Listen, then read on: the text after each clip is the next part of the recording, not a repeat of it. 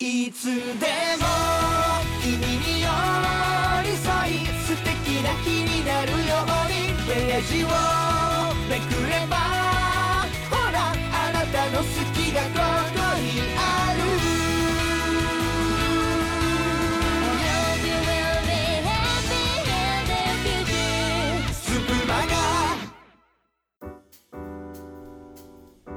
週の初めの月曜日。週の終わりの金曜日。更けゆく夜の時間に。さっきよりもちょっとだけ幸せになれる。健やかな空気を声に乗せページをめくるようにそっとあなたに寄り添う。スプマガの街角。レディオストリート。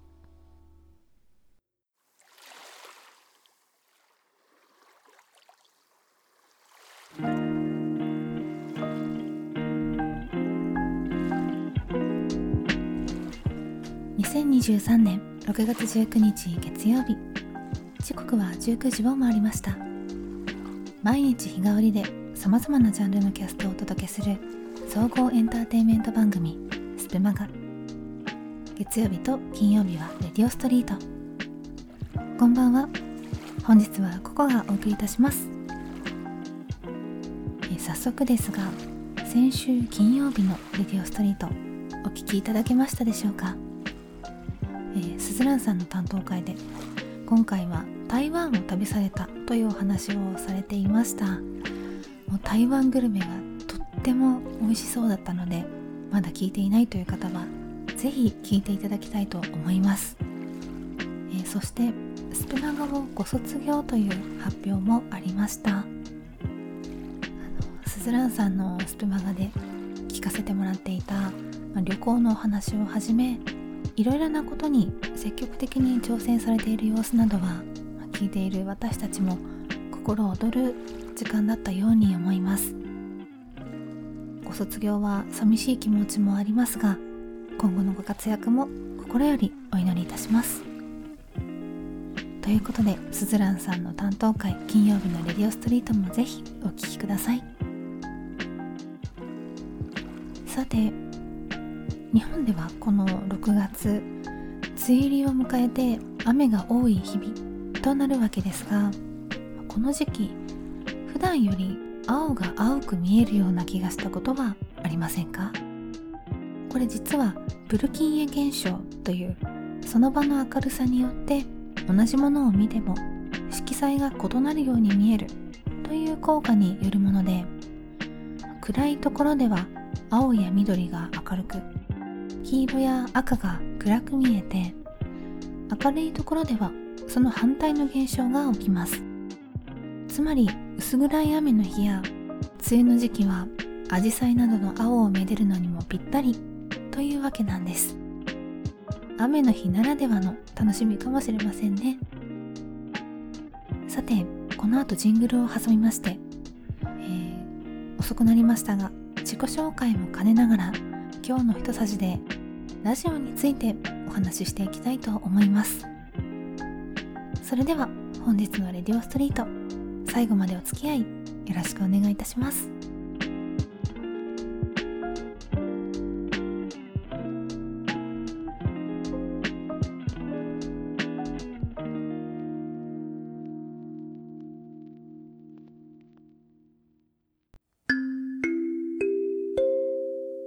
シュプマ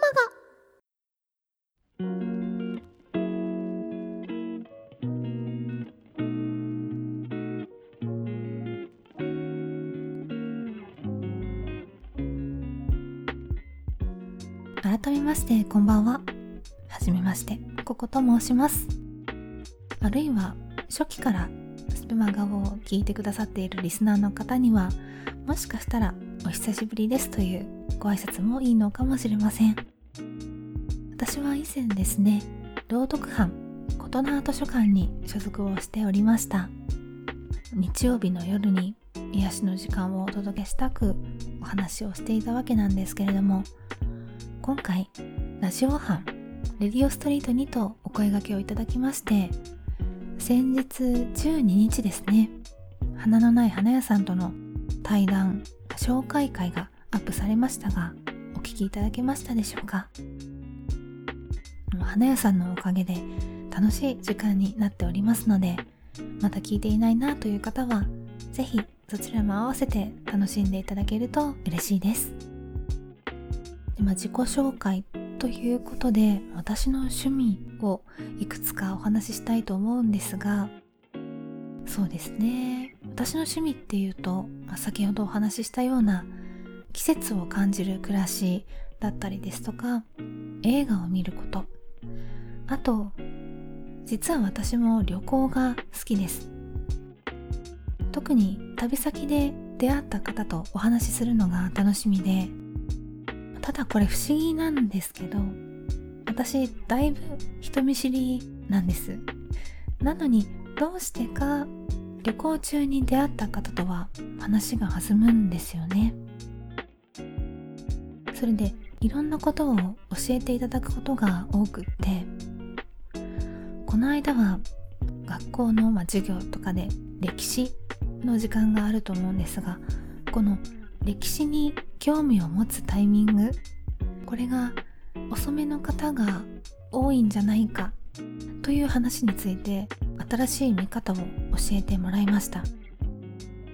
なんでその話になったのかという感じもしますけれどもこれは次回以降お話ししたいなと思っています。ということで私のレディオストリートでは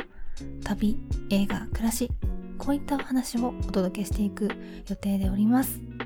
あのもちろん旅のお話の時には特にお相手の方のプライベートにも配慮を心がけながらお話ししますので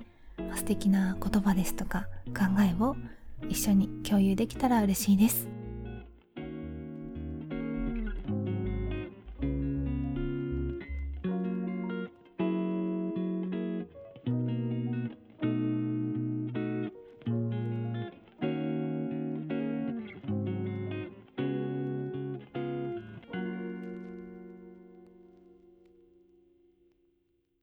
今日の一さじ。こちらはレディオストリート共通のコーナーで今気になっていること話したいことなどをお話ししていく時間となっています、えー、今回はこの度こうしてラジオ班にお声がけをいただいたということで私のラジオの原点になったと言ってもいい番組のお話を少ししていきたいと思います。もう好きで好きで語ると1時間2時間ぐらいあっという間なので あの今日は私がどうしてこの番組に惹かれたのか、まあ、そんなお話です。その番組というのがサントリーサタデーウェイティングバー通称アバンティという名前の通り土曜日のバーを舞台にしたラジオドラマ風の番組で1992年の4月から2013年の3月まで東京 FM の土曜日夕方5時から放送されていました。キャッチコピーが東京一の日常会話。あのさまざまなゲストもお店にいらして会話とお酒を楽しんでいく。その会話に私たちリスナーも一緒に聞き耳を立てる。そんな時間です。私がこの番組を聞き始めたのが6歳の頃で。いやー6歳の子がバーでの会話に興味を持つっておませさんというかなんというか ありますけれどもこう始まる時間になるとクッションを持ってきてうち当時はラジオが聴けるコンポっていうかオーディオセットのようなものが確か床置きしてたんですよ。なのでクッションと一緒にその前にこうストンと 座ってましたで番組はバーを舞台にしてるっていうこともあって登場される方も皆さん大人の方で内容は、まあ、子供の私には難しくって1割分かったらいいくらいだったと思うんですけど分からないから聞くのをやめようなんてならないくらい引き込まれる番組だったんですよね。というのもまずオープニングが特徴的でした。スプーンでいうところの声劇から始まるような感じで想像していただくといいかなと思うんですがこうたくさんの車や人が行き交う東京の大通りの環境音が聞こえてきてその中でひょっとしてアバンティをお探しですか？というこう謎の紳士に声かけをされます。そしてその紳士と一緒にお店まで歩いていくんですがそのねコツコツコツとゆったりと仕手のいい革靴で歩く足音も番組から聞こえてきたりする、まあ、ちょっと不思議なラジオです。番組の中でかかる BGM とかも実際にお店で流れているようなジャズだったりあとはバーといえばグラスとか氷のあのカランカランっていうリッチな音ですとかそういった今で言うところの ASMR も満載で何と言いますかお店で収録しているんじゃないかっていうくらいもしくは目を閉じるともう自分がお店にいるようなくらいあの臨場感たっぷりでそんなところがまずおしゃれでかっこよくって子供の頃って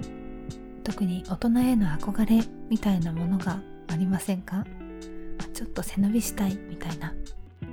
私にとってそれが叶う時間でもあったのかなと思います。そして少しね年を重ねてくると話している内容もだんだんと分かるようになってきてでそのお話こそが2つ目の番組に引き込まれていたポイント。なんです。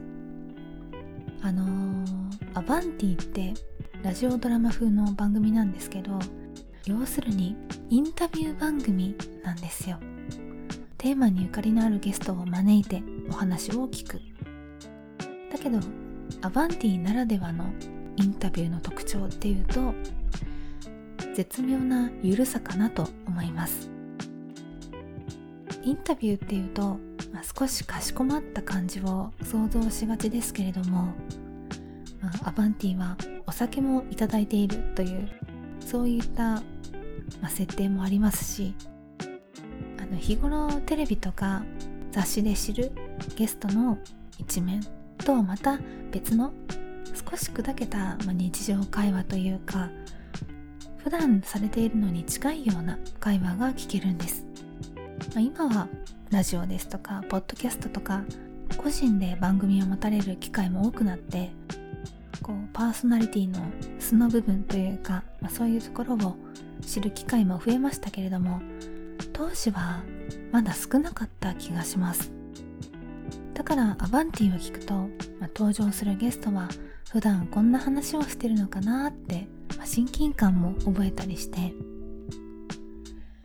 そうそうこうして自分でラジオをしたりするようになってこう振り返ると番組の中でそのゲストの話し相手だった方、まあ、この方々っていうのは常連客という設定なんですけれどもあの方々の話の引き出し方も絶妙だったんだなと思ったりします。リスナーが聞きたいところは抑えつつでも肩肘を張らないトークを引き出していらっしゃる。そんなね方々でした。はい。いや改めてこうしてお話をさせてもらって今アバンティを懐かしく思っています。もう本当にまだまだ話したいことがたくさんあって長くなってしまうので、まあ、今回はここまでとなりますが、まあ、店内の会話に聞き耳を立てる他にもあと素敵な音楽ですとかショートドラマが挟まれていたりと他にも楽しい要素が満載でした。もしご興味がある方は公式のサイトにポッドキャストという形で残っていますのでそちらもお楽しみいただければと思います。でそうそう。スプーンにもファンの多いジェットストリームから伊吹町が来店されたこともあるんですよアバンティーに。でその際にお話しされていたんですけどなんと伊吹町地上では方向音痴だそうでアバンティまでの道のりがねなかなかよくわからなくて迷ってしまいましたっていうお話をされてました。空では大丈夫なんですけどねって笑っていらしたのも印象的です。ということで今回の今日の人さじは自己紹介も兼ねまして私のラジオの原点アバンティのご紹介と思い出話でした。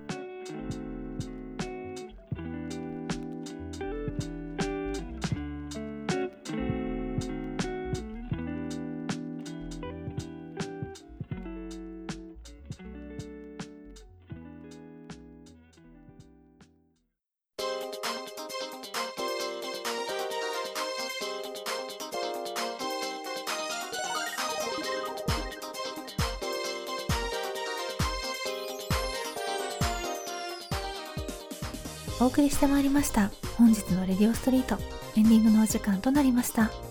いかがだったでしょうか？もう少しアバンティのお話をしてもいいですか？私アバンティに短さを感じていまして、ま、それはラジオをつけるとどこにいてもお店にいるような感覚になれるからだったりとかゲストの方に親しみを覚えることだったりあとそのアバンティのキャッチコピー東京一の日常会話なんですけどそんな自然と耳に入ってくるようなトークだったりこの身近な感じっていうのが私にとってラジオのポイントになっているみたいで近頃聞いている番組にも似た雰囲気を感じたりします。自分の好きなラジオですとかものについて深く考えてみるのって、まあ、そういった発見もあって面白いかもしれません。ということで、まあ、そんな私のレディオストリートもアバンティでのお会話のように話をそばでなんとなく聞いているような、まあ、そんな感覚で楽しんでいただけますと幸いです。改めまして今後ともよろしくお願いいたします。さてスプマガからのお知らせです。スプマガではお便りもお待ちしております。キャストの感想やメンバーへのトークのリクエストなどこちらのキャストのコメント欄もしくは公式 Twitter の固定ツイートにありますメールフォームよりお送りいただけます。Twitter の ID は spmaga7 スプマが数字の7です。お気軽にお寄せいただけると嬉しいです。そして明日は火曜日、バラエティ班別冊袋とじのメンバーがお届けしてくださいます。そちらもぜひお楽しみに。